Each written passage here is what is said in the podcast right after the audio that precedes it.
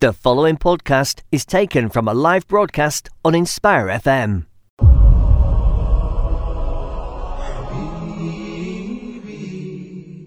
Assalamu alaikum and welcome. You are listening live to Inspire Radio. This is the Welcome to Islam show. This is the platform for new Muslims in the local community. Um, as you know, once a month, Luton Revert Group come into the studio and we take over the Welcome to Islam show. Um, and today I'm joined, as usual, by, by my lovely sisters, Jeanette and Catherine. Assalamu alaikum. Alaikum salam. Wa alaikum salam. So, uh, tonight we have a very interesting topic. Um, this is one that not necessarily uh, for new Muslims, this is for, for all of the community, but we feel quite strongly about it as a group. So, we thought we would like to talk about it this, eve- this evening. And we also have um, a special guest um, going to be calling into the studio in the second half of our show. So, the um, topic for tonight is environmental action in Islam. Um, and the reason that we are talking about this is because we all know that climate change is real. Um, and there are many factors that uh, are, are the reason for this, and we'll go into this in more discussion. Um, and we'd like to kind of introduce um, what the uh, Quran and the Sunnah is around respecting our environment. So we'll be exploring that in our discussion. And like I said, uh, in the second part of the show, we also have a special guest, um, Motahir Rahman from Extinction Rebellion, which is a social movement um, to uh, try and affect change. So, um, Catherine, can I defer to you to start our discussion about why we're talking about this topic this evening? Inshallah, yes. Uh, so, as as Kerry said, um, we're all aware of what's going on in the world. We see it on the news every day um, floods, wildfires, climate change uh, impacting us uh, here in the UK and um, in, in all different parts of the world. Um, and it's not only climate change that is the problem. Um, in, in many ways, we could say that climate change is, is actually the symptom of a, of a much bigger um, issue um, where uh, exploitation and oppression um, is the root cause. So in our revert group, we've um, often, when we have our events, we we think about, for example, when we when we we're organising catering for our uh, our events. Um, at the iftar, the last iftar we did, uh, we encouraged people to bring their own plates and cutlery. Yeah, and that worked really well, actually, yeah, didn't it? Yeah, to avoid the use of single-use plastics, it, it worked really well. Mm-hmm. Um, and again, when we have our um, our monthly meeting, we um, Bring our cups. we we avoid use of paper cups or plastic cups, and we try to bring our own cups and a supply of our own cups again to avoid the use of single use single use plastics.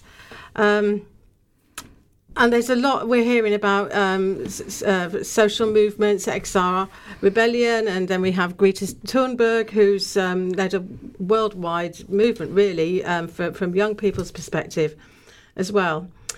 So maybe we it would be good to start with what the Quran says about these these sort of situations. Um, so I'm not able to read it in Arabic, inshallah. So this is a trans a translation. So Quran um, chapter 30 verse 41 says, "Corruption has appeared in the land and sea because of what the hands of men have earned." That God may give them a taste of some of their deeds, in order that they may find their way back to the right path. Hmm. That's quite an interesting one, really, Yes. isn't it? Because I think that's kind of telling us right there that you kind of reap what you sow, but use this as a way to kind of realize what you've done and come back, come Yes, back so and, A wake up and call. yeah, wake yes. up call and adjust your ways, you know, to to make up for that. Yes, because corruption, in the English word corruption, uh, it's everything from political fraud, illegal banking, litter, litter on a small scale, a large scale. We have these islands of plastic that are floating around the oceans, um, deforestation, pesticides, um, and it's it's. We tend to think that it's somebody else, somebody else's job to sort it out, um, whether that's government or politicians or society. Um, but really, we all have Are an responsible. individual mm-hmm. responsibility mm-hmm. as well as the, a collective responsibility. Yeah. Yeah, and I think some of the things that we'd like to kind of touch on within this show is actually what we can do as individuals Yes. to kind of make a difference. Yes. Mm-hmm. And ag- again, Quran uh, chapter 23, sev- verse 71. If truth followed humanity's desires, the heavens and the earth and everything within them would be corrupted. Nay, we have come to them with their remembrance, and they turn away from their remembrance. So man's desires leads us in uh, Corruption. corruption. yeah. And the, another from the Quran, chapter 13, verse 11 Allah does not change men, men's condition unless they change their inner selves. So we, we need to start from ourselves, really. I think that's a big verse. That one, the fact that, That works on a lot a of lot of people. Yes. Well, yeah, a lot of people think, well, you know, it's uh, it's Allah's choice, it's Allah's decision, It's it's, Allah's His will, plan, yes. it's His will. Yes. But actually, we have that ability to affect that will with our own practices. Mm. What we do as an individual can make those big changes. Yeah, because I'm sure I've I've seen I recall something else similar about a nation, refer, a similar quote from the Quran yeah, it does about change a nation. Yes. It's, it's the Yes, translation, yes. yes. Yeah, Yes, and it, so it works on, on so many different levels. Yes. That quote, and it, and it mm. just it, it's a really potent point actually that we kind of can't just rely on others or even Allah to make the change. We have to start it ourselves. Yes. Yeah. It's like when everybody says, Inshallah, Inshallah, Inshallah. Yeah, if Allah wills, but it's if Allah wills and you, You will. put something in Yes. action. We have to, yeah, it's effort. It's Yeah. jihad, It's, exactly. So the Quran, in the Quran, there's a very strong concept of um, Khalifa, which is translated in many different ways, uh, but it's it's commonly understood as, as sort of stewardship. So, chapter 33, verse 72. We offered the trust to the heavens and the earth and the mountains, and they declined to bear it. But man undertook to bear it. Indeed, in, he was unjust and ignorant. Um, so, yes, Khalifa is this um, gives us a stewardship. We have responsibility to look after the planet. Um, Again, chapter 6, um, verse 615. Um, it is he who has made you successors upon the earth and has raised you, some of you above others in degrees, that he may try you through what he has given you. So, this idea of Khalifa, I think there's been a lot written and considered about this. Um, and it is uh, we have we have stewardship, we have responsibility, we have knowledge. Um, we can observe um, what is going on in the in the earth and what, what the earth needs and how to look after it. I mean, because I mean, we have been told as well, haven't we, about you know we need to sort things out and we need to do it by this kind of timeline, otherwise we get past the point of no return. Yes, So we are able to assess that and see for ourselves. Yes, I, I mean, it's it's um, Allah's way. Of, it's another test for us, isn't it? Mm. He's given us the warning already in the in the surahs you've re, you've mm. already recited. You know that we have to make the changes, mm. and it's our test to respond to that. And that's what's really important. That's the message we want to get out today. Yeah. Really. Yeah. So there are some um, actions we can do following the sunnah of our Prophet alayhi sallam. Um, big one: use less water. Mm. Minimise the use of water. Uh, yeah, Uh, so we're even told an, about for wudu, aren't we? Yeah, about how much yes. water we should use. It's Yes. amazing, actually. You watch people doing wudu and the amount of water that just runs and mm. runs and runs while Yeah. they're doing the wudu. But my husband told me when he went on Hajj, he was taught that they only use like a cup of mm, water. yeah. And I just think, wow. And actually, it taught me as well, because, like, you know, when you're washing your feet, you run the tap over you. And then actually, I learned, no, I don't need to And do all actually, it's quite a useful It's skill easier. because then you can do wudu on the go. Exactly. you know, if you can do it with just a little bottle of water, you can mm-hmm. keep that in your handbag, Exactly. and then you can do it anywhere without making too much of a mess. You know, we've all been in the bathrooms where people have done wudu, and there's ah. water everywhere. And, and bear in mind, it's only in the last, I don't know, 100, maybe 200 years we've had plumbing and pipes and mm, taps and all this around. Good point. Our, our brothers and sisters before us, they, they, they manage much more efficiently. Um, And yeah, we've come a bit complacent, hasn't Yes. we? Oh, well, it's just on tap, literally, Mm. just on tap. Let's just let it run. yeah. So the next one is about gardens and planting. Um, and there's a there's a hadith that even if it's in, I, I I can't get the exact quote, but, but even if it's in the last hour of time, if you have a seed or a, a, um, a seedling, plant it. N- It's never too late. Yeah, and Yeah. actually planting things is sadaka jariyah, isn't it? Yes. Continuing Yes. charity even after you've passed. Yeah. I do keep trying to have my plants, but I've got to admit I'm not the best of gardeners, but I am determined and I do keep trying. And Um, if we do, if we do have the, the blessing and privilege of having a patch of land that we are responsible for, so that patch of land, that I don't know, however many meters it is on the earth, that going all the way down and all the way up, Yeah. that is your responsibility. It's Don't so- just tarmac it. Yeah, yeah. That's the thing, you know. We For pave things convenience. it's over. true, actually. So many do it just because it's easier to maintain. Yeah, and we park our cars on it, and we all Yeah. know how cars are for the But then environment. you, and you right. change, then you've changed the the water table level, and you Mm. get flooding, and and and there's no trees.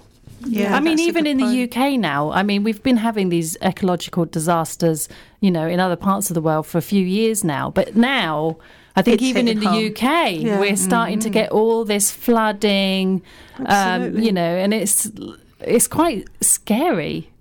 It is. Yeah. I mean, we're having, you know, we can have one day where, um, I don't know if you remember, but we have had days recently in the last year or so where we've had almost every type of weather, from the hail to the rain. Mm. God, we've to had the hail like almost like golf balls. Yeah. yeah. and you think, wow, this is not meant to happen here. Mm. And the temperatures have been rising, and it's like we've been having temperatures where I only ever experienced when I went abroad and got off the plane. It's like, And in other, wow. pa- I mean, in, in Australia now it's Oh, the 50 All the degrees and the whole thing's on fire.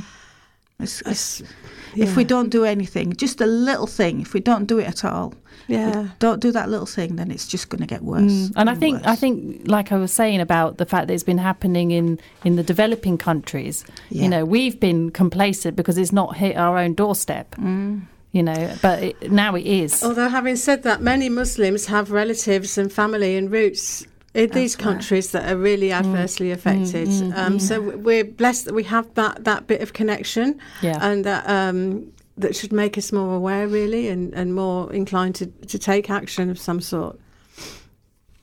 Um, so the ne- next one is about respecting animals, looking after animals, taking care of them.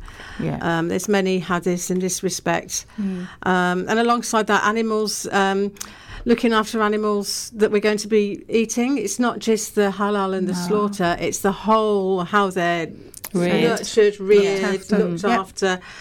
Um, that is so important.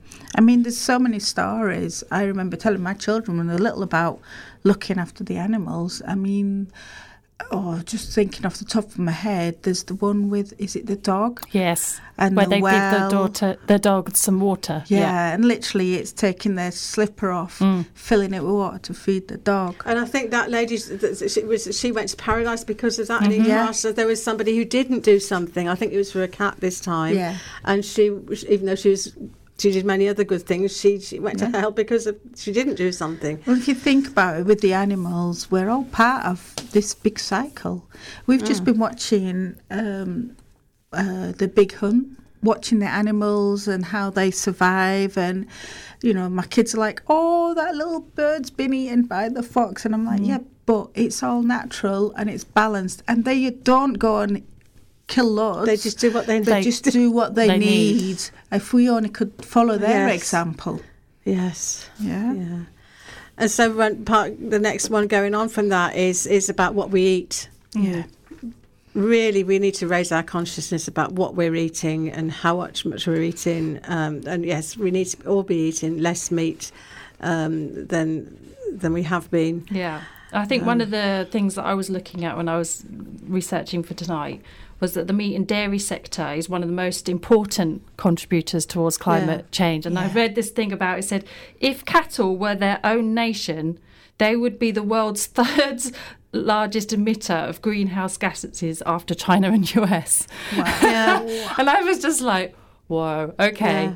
That's just the cattle that but we eat. Yeah they're bred just for us to eat Yeah. And the thing is, as well, is that it's, they're not even. It's not even locally sourced. No, no. One of the things that we really could do to help with the uh, the emergency is to source food locally Absolutely, yes. rather than getting our lamb from New Zealand and you know Yeah, whatever absolutely. else. You know, is to uh, and eat seasonally as well. Yes. I mean, that's more obviously for fruit and vegetables, but you know, eating local and, and eating seasonally.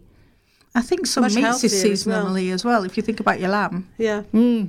you know, yeah. that's true. It's much healthier to eat locally because the locally grown food has the local, I don't know, antibodies, etc. around Yeah, the that's true. environment, and it's. Um, you know what what is in your locality is what you need. In theory, we maybe in Britain not supposed to eat pineapples. You No. know, you could say.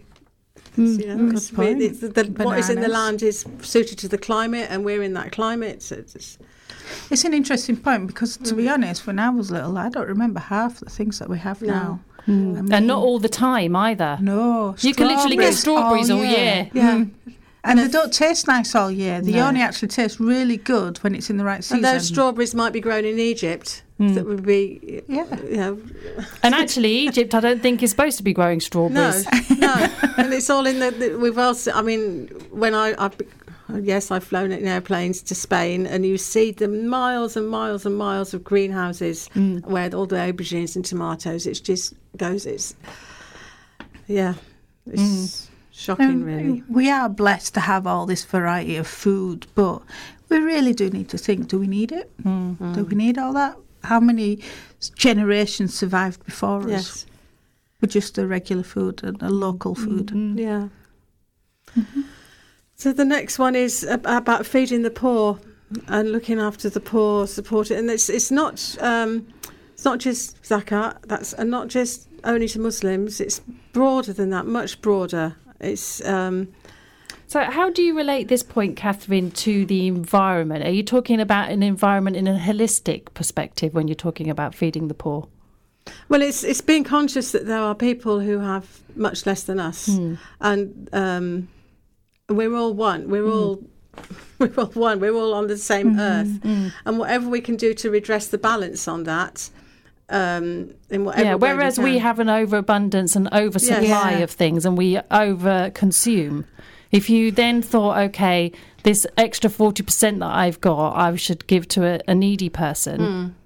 It could be like when you go shopping, do you need as much as you mm, get? If you shop properly to what you actually need for each hmm. meal, the extra that you have, or even, I mean, I don't know about you guys, but when I've been to Tesco's, there's always a shopping trolley for the homeless, Yeah. for the shelters. Um, the just food putting a banks. little, yeah, food bank, that's it. It's And always I, putting something I find it practical. Just going with the shopping list and sticking to that, I save Yeah. loads of money. If I just go random, um, you get, you get you- yeah, tempted yes, and yes, you see things. yes. And I, Oh, those but- offers. yes. Yeah, I mean, I don't know environmentally if it's sound, but I've gone to online shopping now rather than going to the shop.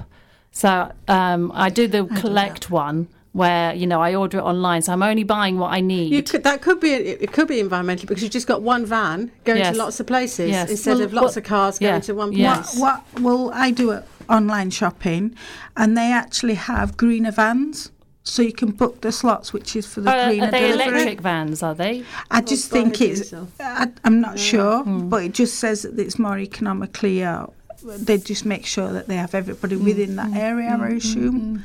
So they're not running up and down different parts of the area. That's what I'm And one other thing I just thought of when we were talking about how much we eat and consume is the hadith about um, how much we eat and drink, about filling your stomach one third of food and one Yeah. third of water. And how many of us really follow that sunnah? Yeah, You know, if we thought about that every time we prepared a meal, yeah, How many of us really know what the size of our stomach really is? yes. and you think about a third and a third because i was somebody told me recently about thinking about your hand mm. and just when you look at that you think well that's hardly any food Yeah. how will i really Isn't there- survive you know Is there a hadith um, to eat just as, um, enough so that you're not feeling hungry anymore, or just so that you can stand Yeah. up? Mm. I think know. we know when we've overeaten, don't we? Because you feel Oh. lethargic afterwards. and i'm sure a lot of people have had that feeling over the last few days Oh yes, mm. of overindulging. Yeah. So, th- moving on, um, the next one is is environmental action. So, I think we'll be talking more about this on the on, in the next part, and and this is can be is, is seen as sort of an act of worship in a way. Um, So I think we'll be talking about that with, with Brother Mothu here in, in a little while.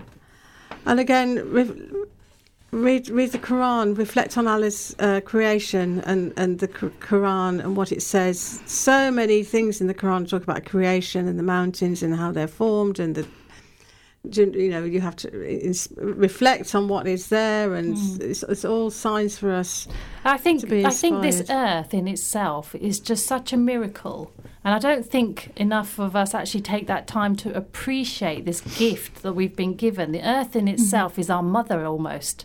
You know, it nourishes us yes and sustains us. All obviously by Allah's subhanahu wa ta'ala's design. Um, but you know, I don't think we appreciate No. that gift as much as we should. and it's the only one we've got yeah. Yeah, there's no plan B. No. I think I, I can't remember if that's Greenpeace or that I'm I quoting think there. it's Marks and Spencer's isn't it I don't know. I don't know. There's no plan B. I just remember seeing that, thinking, "Oh, that's quite, but that's quite a good one." So it might be useful to hear. So there is this. Um, a lot of people say, "Well, I recycle. You know, that's that's that's okay." I do my it? bit. I do my bit, Mm, but actually, it's if you're at the point when you're recycling something, it's actually a Bit too late It's in the too chain. late. Yeah. And there's, um, I think it's come from America actually. These sort of, um, it's called sustainability goals, and they all begin with R. So first of all, is there's rethink whether you whether you really need something that you can refuse to buy it, Mm-hmm. mm-hmm. um, reduce, reuse, repurpose, return, take something back if mm-hmm. if you've If you not got need home it and realised you don't Yes. need it. Mm-hmm. um, refill. Yeah, there's lots of possible lots of the supermarkets, and there's lots of. We don't have to buy the whole new container. You can just buy the ingredients, mm. Mm. and rot as well, composting, things like that. Mm. And I think what struck with me there's a, a there's we use the term throw away. There is no away. There's No, no, it's away. gonna go it's gonna somewhere. go somewhere on this planet. Yes, yes. Um, yeah, you put it in the a bin. big hole the bin somewhere then where it's come on a- outside, yes, but it's still there It's still nonetheless. there. It's going to come back to bite us on the butt. Yes, and it is. It is. This is the bite now with all. Mm. I mean, I, I don't know about you, even within Luton. I'm just finding that, I mean, and I don't know if it's because of the fact that they've reduced the amount of bin collections they've done and that kind of thing, but the amount of rubbish that's on the street. Mm. And I, I just find it so upsetting to walk around our streets and see so much gum on the floor, rubbish blowing Yeah. around, dumped on the corners, and it's. I just don't, think, there is a, a, a quite a important debate about um, what councils do and what people can do. So yes, they, a lot of areas they've um, they've decreased the number of bin collections, Hmm. done it, um, but not everybody finds it easy to go to the tip. yeah. You know, they're on the outside of town. You have to have a car to get there. You know, Hmm. to take rubbish there. Um, Yeah, because I don't Yeah. know if actually reducing the amount of bin collections has actually forced people to No. produce any le- less waste. no, I think it's just creating a, a a, mountain big, a bigger pile. at home where it's stinking and you know causing rats Yes. and all sorts of other issues, yeah. just uh, for the sake of saving a bit of money for the local council. Yeah, this it's, it's sort of short sighted, really. I don't know. When I was looking at, you know, like we have the brown bin, and obviously that's Mm. not being collected at the time. Um, and I was thinking, well, why can't we put our waste food in there? Mm. You know, like, you know, potatoes that nobody's Mm. eaten and, and they're not going to get eaten, or peelings, you know? Mm, yeah, tea bags. You can Yeah. compost tea bags. Not all you? tea bags. Not, no, but Lots I think the leaves plastic you in. can. Yeah, so Yeah. you can open it up, but most tea Yeah. bags have got. got the Um, plastic. But you can't yeah. put any of that in your brown bin. No. You can only see, put different lo- different local councils have Yeah. different rules. Where I live, they don't collect Oh, even just for the glass. recycling, there's so many yeah. different. Yes. Yeah. Um, I know where I where where I lived before I moved down here, you couldn't recycle half the Yeah, things you can yeah. here. and there's also lots of concern that actually you could put everything in the recycling bin and it all goes off, but actually it, it doesn't really get. You know, only a lot of it gets 20%, rejected. Yeah, yeah, because you haven't cleaned it properly or you haven't separated it right. You know, like even milk bottles, you're supposed Yeah. to take off the lid. yeah. Yeah. Take the I- I label, take the take the lid paper label off Yeah. cans. Yes. Um, I've never I didn't know that. So that's something that hasn't been passed on to me. Yeah. And there's lots of things we use that are so difficult, like biros, for example. There's so many bits in them. When a biro runs out, you just put it in the. No, it, What you can't. can you You, do? can't do anything with it. Yeah. Um, Oh, there's just, it's, it's just so a minefield. things. Yeah. Yeah. So just avoid. if you can, get a pencil rather than a Go biro. back to pencils. Um, Yeah. I'm Uh. not sure that would work for me in my career.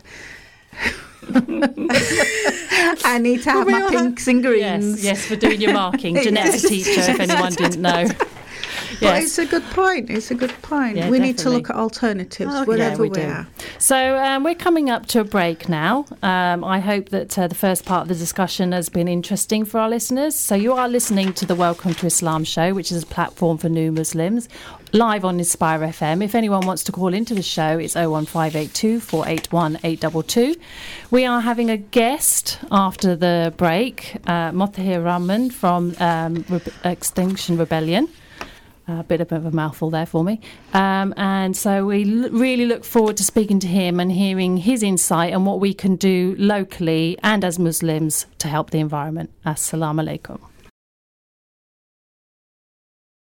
You're listening to an Inspire FM podcast, making available our popular programs from our daily broadcast on Inspire FM.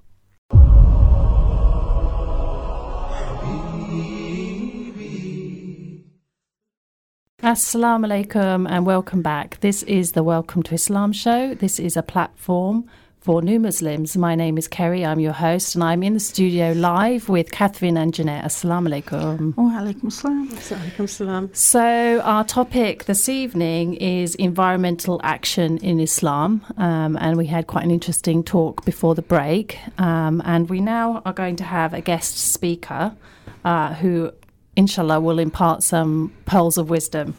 Um, so, this is Mutahir Rahman. Uh, he joined Extinction Rebellion in September 2018, becoming part of its political strategy team, and was a core member for the April 2019 rebellion. XR Muslims raises awareness in the climate of the climate and ecological emergency in collaboration with Muslim organisations working at grassroots levels. It aims to actively listen to Muslims and Muslim organisations and act as a bridge between them and regional extinction rebellion groups to help shape a political language that can talk about the climate and ecological emergency from a multiplicity of Islamic perspectives. XR Muslims wants Extinction Rebellion to become a more diverse organisation which actively listens to and learns from marginalised communities and culturally diverse voices. So I would like to uh, introduce Motahir Rahman. Assalamu alaikum. Walaikum salam. Thank you so much, brother, for joining us this evening. Yeah, it's a pleasure. No, So, would you like uh, to just uh, introduce yourself a little bit more than what I've just mentioned and uh, explain a bit more about XR Muslims for us? Yeah, so um, I guess yeah. So I, I was born in uh, Leeds um, and grew up in uh, um, I suppose you know, in a sort of normal uh, Muslim family, um, and my education. I guess I was, in a comprehensive school, and uh, it's quite a, a deprived area actually economically as well. So it's, my, my school was mostly uh, a Muslim um, um, and South Asian uh, cultural place, and and, and um, I. Um, my career kind of took me into, into law and to envi- and I'm wanting to be an environmental lawyer. Um, and the when Extinction Rebellion started, um, I, I I kind of felt there was a sort of a need for uh, after, especially after Brexit as well. I think Brexit really opened broke for me in some way, like this faith in a particular kind of way of looking at the world, uh, this sort of liberal humanism, and it seemed a bit it was beginning to become empty. And I and I was looking back in my own faith and culture and thinking, what is was there something there that could be looked at again for myself? Um, and that's when I, you know, with Extinction Rebellion, looking at sort of decolonial aspects as well, that I thought there was a need um, to bring uh, the faith elements together. So the the um, Extinction Rebellion was kind of born in the October Rebellion when there was a, a group of different faith groups, uh, Extinction Rebellion Jews, Extinction Rebellion Buddhists, and the Christian Climate Action, um, and XR Muslims coming together to say let's let's work together uh, because we have common common uh, principles, common, common values, common ways of understanding the the sort of sacred source of life that we need that needs protecting at this at this challenging time. Mm. And I felt just working together from from that principle was a hugely impactful for me as well, and, and I think for all of us working together. Um, and it's grown from there. So since that action in October, um, the relationships that were created and the energy as well of seeing that we can make a difference if we come together, I think that really caused a, a, a shift as well in one's own sort of way of acting because mm. you start seeing you can make a difference. Okay, Jazakallah, brother. So I think we've got some questions that we uh, wanted to ask you just to put you on the spot mm. a little bit and uh, give us your wisdom. okay, Assalamu alaikum, brother. My name's Jeanette. Um, and so our first question is global warming. We know it's a fact. But is it too late already to change anything? Yeah, there was. A, I think one of I was listening earlier to one of, uh, one of you said, said the hadith from uh, Muhammad which was um, if you have a uh, if it's the end of the world and that you have a seed, mm, mm-hmm. still plant the seed, and that reminds me of the sense of never to give up. Like, mm. um, you know, and the reports, the scientific evidence is that we are reaching tipping points. So the IPCC, the International mm. uh, Governmental uh, Report on uh, Climate Change, said we, we're getting, getting very close to these tipping points, and probably we may even have reached, overshot them. We don't know yet um, because there's that uncertainty, but we can still act to make a difference, and we can still come together to, to reduce and to adapt as well. So it's not, I guess, necessarily always not just changing. Um, uh, reducing, but also adapting. To, and I suppose as well, you're working on current um, criteria in terms of what you know, what knowledge you know, and what technology we've got. Who knows what technology might occur tomorrow that could mean that the difference that, you know, just to reverse a few more years?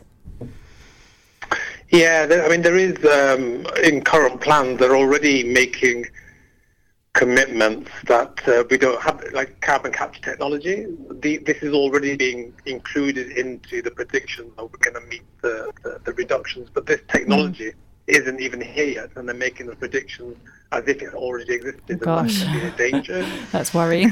yeah. That.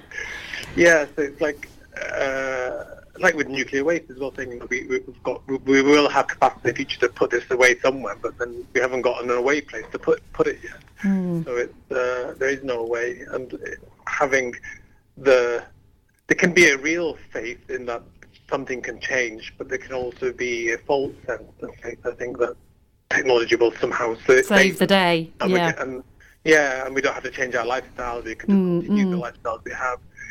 Um, and it's not just necessarily as well, just, just on that question about necessarily just changing our own lifestyle. Like I think the media often like to to, to say the ordinary person is going to have to change their lifestyle. Mm. But um, the evidence shows that Professor Tim Jackson is a professor in um, Manchester University. He's trying to bring out this perspective that it's about climate justice, not just about climate change. Yeah. And the justice is about the equity aspect. And he's made these statistics that tables just to like work out what the CO2 emissions are against wealth about who, and so you find out the most the 10% most wealthy of the world I think used about use about 60% of the global emissions. Like and, and are you talking about individuals or are you talking about corporations there? This was just indivi- uh, the individual. So you're saying uh, Bill Gates is a major polluter because of his, his, because of his business dealings? Is that effectively what you're saying, or, or am I oversimplifying? Yeah, I think he, he's so he's looking at um, our consumption levels um, as individuals. So mm. the number of flights you use, uh, yeah. how often you might go. And it was just showing that 10% of the global population, um, if, if, if they were just reduced to the EU average, then that would cut global emissions by itself of, of, of, on personal consumption levels by a third. Wow, that's so, really interesting. You wouldn't think that such a few individuals could have such an impact. Ten percent of the globe, yeah. It's I mean, it's, it's looking at where where the I guess where the I mean that includes the whole world. So I mean we're, we'll be included in that as well. I suppose lots of people in the in the UK because wealth is just so stratified at the moment between the, the, the those who have the least and those who have the, the most. Mm. But we've got a very unequal world, and that's just something that we um, have to yeah keep in our conscience that, that this is a global global impact. So those most least who've done the least in, in, in third world countries will be the most impacted and are being the most impacted. Yeah, and and if you think about it, those in the third world who are living hand to mouth, they're not really going to be able to affect any significant amount of changes as an individual because they're already living at a very basic level. I mean, you know, they you could ask them to try and make perhaps a dietary change, but you know, when you're already already when you're already eating rice and beans or whatever, uh, No, the you know, is on us in the it, West. it isn't kind it? of yeah, it kind of comes back to the fact that it is the privileged that kind of are the key to this. To, to making yeah, the, ch- and as Muslims, I guess there's many of us in this in England who have uh, ancestries um, from from many of those third world countries, which are being impacted. Like Bang, my ancestors come from Bangladesh, and Bangladesh is going to be one of the most impacted uh, countries from uh, from the climate. And, sea Well, they already are, aren't they? Because of all the flooding Well, and yeah, Mm. yeah.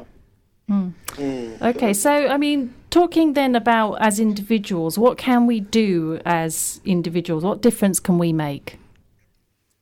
Yeah, I was, I was just finding this quote that's often used on, on, on Facebook by Margaret Mead, who's an anthropologist, who's, um, and it said, never doubt that a small group of thoughtful, committed citizens can change the world.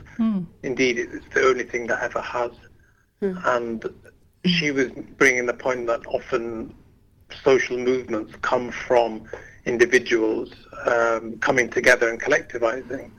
Um, in England, I was just thinking, uh, uh, the Rochdale pioneers, that they, they were the um, people who started the, the co-op movement in the 19th century, 1850s in Rochdale. And uh, that was because of hunger and poverty and, and recognizing that the they needed to come together to, to sell their own, because the, the weights were not being done properly by the people in the shops, so they came together to, to sell their own food and make their own food and sell it um, in a cooperative structure with certain principles. And that idea of when we come together, we can do much more, I think is something that's inherent as well in, in, in Islam as well, of this collectivization. So we can begin to, I think, take ourselves outside the mindset of this idea of being a consumer. So consumerism makes us think, oh, we, we're a consumer. Whereas when we think of ourselves as a citizen, then we, it widens our understanding of what it means to be, you know, in society. Uh, and then we might begin to think about things a bit differently, not just about our rights and the rights to, to buy, but also our responsibilities as citizens. I think. But do you think do you think the message is getting through? I mean, we all know about climate change, but as individuals, do you think the message is going through about what we can actually do? I think a lot of people think it's too late already. I can't really make changes in my life as an individual that's going to really make a change. Do you think maybe it's just not getting the message isn't getting through?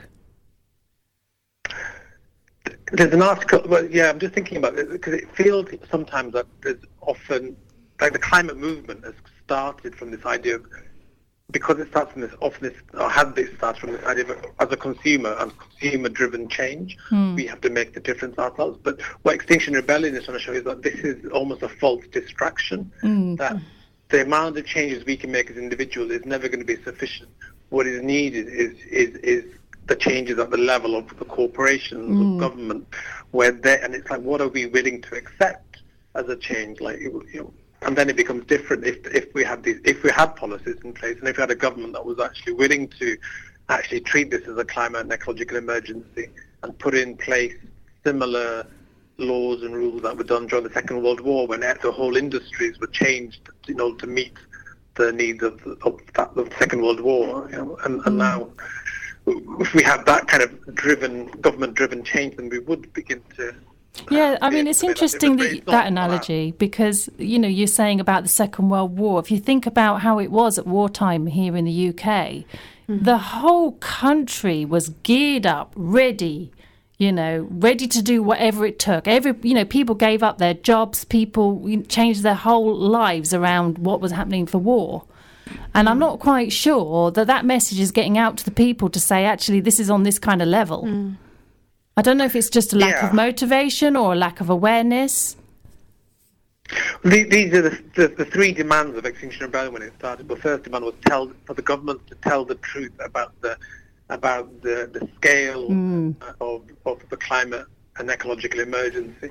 And before even Extinction Rebellion started, we didn't have the, the words climate and ecological emergency. It was all about climate, uh, sustainable development, you know, creating de- you know, development, but not um, but still the development needs were trumping sustainability. And then after you know we had the uh, the first rebellion in April, and at the time, at the beginning of that, the media would say, "Well, what's the you know what are you what are you protesting about?"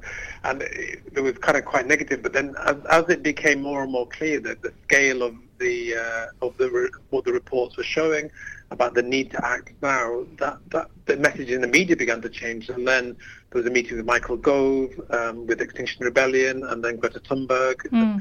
And then there was a, a um, the Parliament declared a climate and ecological emergency, and so this narrative, and then you know other countries and councils have declared them as well, and so the narrative is slowly shifting, and it, hmm. it, it's gonna it is taking time, but that, that's over a year already. About hundred councils have declared a climate and ecological emergency. Europe, the European Union has declared one as well. So, hmm. but in people, I think you're right. In individual attention, it's not because it seems as if everything's still okay, but we still Yeah, because we're not, because that- some of us are still not really feeling the effects. We're still going about our daily lives. We're still driving our cars. We're still eating our steaks. We're still, you know, consuming, you know, buying that new coat, buying a new pair of shoes. Having takeaways. Yeah, and- having takeaways in so many single use plastic. We're not really, it's not really getting through, is it? Not for us, not for us here, I don't think. No, it's, going to. I mean, uh, yeah, I think it's going to uh, take yeah take time for, for some for some things to change, and i- in the media as well. It's not. Necess- I mean, the the fires are happening in Australia, the uh, that the there was a global hunger strike um, by many of um, Extinction Rebellion activists trying to explain or, or, or the the the, um, the harvest, the global harvest, are quite vulnerable as well. So if there was a um, with the increasing droughts, with the floods, a lot of the grains are also uh, no longer um, uh, growing as well. And so if, if there's a there's now a, with the 1.5 degree temperature about 40% uh, risk of, of triple global basket failure. And that means that you know we won't get food in the shops, and there won't be bread, and, and so all this because we're, we're working on a quite a vulnerable economic system where everything is delivered just in time. Hmm. So if one thing fails, the whole domino hmm. effect means everything else will fail. So this And you kind of feel like you well. want that to happen in a way. Maybe that might be the wake up call when people stop getting what they want on demand. Or wh- when the privileged stop getting Yes, what they want. yes. It's one thing for the poor not to have or not Yeah. to find what they need. Well, let's face it, you know, that that is the reality of the, the needy, right? Is they don't get what they want when they need it. But Yeah. we get more than we need when we want it on a whim. Yeah. And I, Mm-hmm. you kind of you kind of feel like you need something like that to actually make people wake up. You know, like you know how people are scared about you know with Mm. Brexit that all of a sudden we're not going to have access Yeah, to medicines. places, yeah, people have started Yeah. Mm-hmm. stockpiling all that panic about it because they think it's going to stop. Well, I kind of feel like that's the kind of message it needs to be get They got Mm. need out to there. have that feeling of not being able to get what they want just like yes, that. yes. That they really do need to think about actually what can we do for ourselves Hmm. rather than running round. I mean, let's face it. I mean, even, I mean, uh, this might seem like a silly analogy, but if you think about like the zombie apocalypse, and you know, people who, who have to like then suddenly become self-sustaining. You know, if we thought, okay, if something happened tomorrow, like that drastic, what would we do to actually be self-sufficient? We couldn't, could we? We wouldn't survive. No, not very well. I No, would. we need to. There's a- some- Sorry, brother, go on. I like my zombie movies. I'm The just... zombie thing, like, yeah, zombie thing. I think we could become one. Yeah, there's, there's a um, Newsnight program where uh, Sarah Lunnon, who's at the political strategy team, she was being interviewed and she was being uh, interrogated, saying, you know, Extinction Rebellion is saying five billion people could die. With, you know, you're just over exaggerating, Mm, making fear mongering Mm. comments. And then there was a scientist there from the IPCC as well, and he said, look, what, all we can do is predict the environmental effects. What we can't predict is the social response mm, to those impacts. Mm, so when there mm. are no, is no food in the shelves, are we really resilient enough to not start getting really fearful? And, and do we know our neighbours to like ask them for some sugar or, or some, you know, Mm, you know, like to ask to share things? We don't know. And we're No, like, well, I mean you just got to think about our old folks who we leave on their own. You know, how would they survive if if there's you know shortages? Would we all pull together as a community to make sure everyone's got what they need? Exactly. It makes you wonder, and doesn't and it? I feel there's something about the richer we are, the more separated we are. And I think Hmm. Islam has something to teach around more around you know the feeding of the poor and zakah and, Yeah. around the, uh, the social justice aspect Hmm. is really strong. And I feel that this to create more resilient communities, we need to come together and see ourselves as as support for supporting each other as well, so that when the you know the proverbial stuff hits the fan, Yes. we haven't got the capacity in our communities to actually look after each other, know where we can get our food from, and the, the basics. Mm. Yeah, so right. And flooding as well, yeah. And flood, yeah, flo- I mean, flooding is a big thing as well. Like the state isn't doing enough. It, 'cause we we have this idea that the state is meant, yeah, is meant to do everything, and we, you know, we, we are consumers, and the state has all the responsibility, but it's not doing the things that it needs to do. And in some places in in Yorkshire, they've just had enough, and they began collectivising themselves to actually work out what they needed to do, and they've done much better because they've taken action themselves. Mm, Um, and so that, that kind of state of thinking needs to start happening in our community. Yes, something needs to trigger those communities to start working together. Mm, mm, definitely. So there's um, last question really. So has is there a, a any sort of strategy um, to engage the, the Muslim community or the, or indeed any community really? Um, like we have um, organisations like the MCB. Um, is there anything going on at a wider level to try and coordinate or raise awareness? Um, and is what what's happening on that sort of strategic level? Yeah, this is it. this is us re- reaching out from the grassroots level because I think there's a lot of there is a lot of reaching out that goes on. On I mean, for my personally as a sort of like the, my sort of background with, with community work and as a lawyer, I, I feel root, rootedness is something that's really important. Rootedness in place and rootedness in community. And the more abstract, the more we start thinking of big political organisations, everything gets really entangled. Right, right. Mm. Like grassroots work, I think is so important. Like here, with, um, Sister Safia, she did a radio show with uh, a local radio station in Manchester. We in in in our group with Extinction Rebellion Muslims, we're connected with um, uh, with IFEES, the Eco Islam. Uh, so two of our members are with Eco Islam, and uh, Muzamal, he's, he does a lot of work with permaculture in Islam. Um, so, um, and then we also have uh, um, Kamran Shehzad, who's with um, in our in our one of our members, who's with the Interfaith Faith of the Climate um, group, and he's been doing a lot of work and advocacy around Islam and um, ecology, and he um, so they've been he's he's um, he has a number of mosques in his congregation that he works with, the Bahu Trust. Um, so we, we're kind of working together. So what was the name of that to- trust, brother? Uh, The Barrowwood. The Bah- Bahu Trust, B-A-H-U, Bahu Trust. and they're based in Birmingham. Okay. Um, and they have a module in their teachings which is on ecology in Islam uh, on their website as well. And so it's bringing some of the principles that you spoke about. There's also um, East London Mosque Imam. Um, he gave a talk recently, uh, a khutbah, on Islam and ecology. So there's a kind of a awakening up around how to bring these principles, uh, the Islamic principles, and, and see how we can act. Yes, Um, I think you sent me. Rockmar. You sent some of those links to me, so we'll make sure that Yeah, they go we'll on sure our, they're w- w- that available. they're Yeah. available. Um, and also, so in Luton, we have an XR Luton um, group that Mm. are quite active. Their focus, um, one of their focuses is, of course, the proposed expansion of Luton Airport. Mm.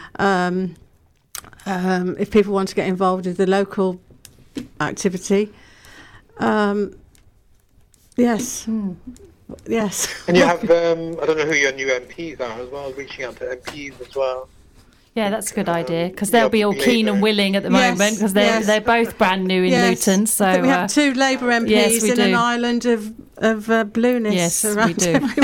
yeah, that's true. That's true. And As- Afzal Khan, who's the MP for Manchester, he wrote um, an article actually in the Huffington Post about what Muslims should do. You know, if they came together around their principles, you know, it could be a force, a regenerative force for change. We're often on the back foot, uh, Muslims around you know, a lot of negative image, you know, especially in the media, and to provide a positive story of like what these principles are. Mm, brilliant. Uh, the root of Yeah. Islam that brings a, a generative story. I think is really important. Okay, Jazakallah, brother. We're fast running out of time on the show. Really do appreciate you calling in. Yes. Assalamu alaikum. Thank, Thank you you so so much. much. Thank you very much. Thank you. Thank you. Assalamu alaikum.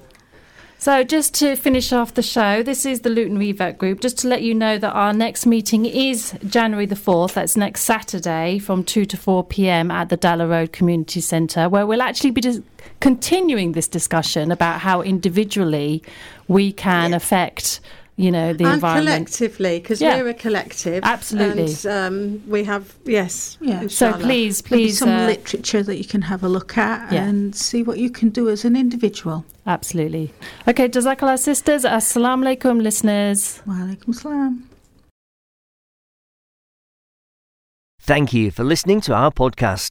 We stream our daily broadcast on inspirefm.org. You'll find all our daily updates on our social media at InspireFM Luton.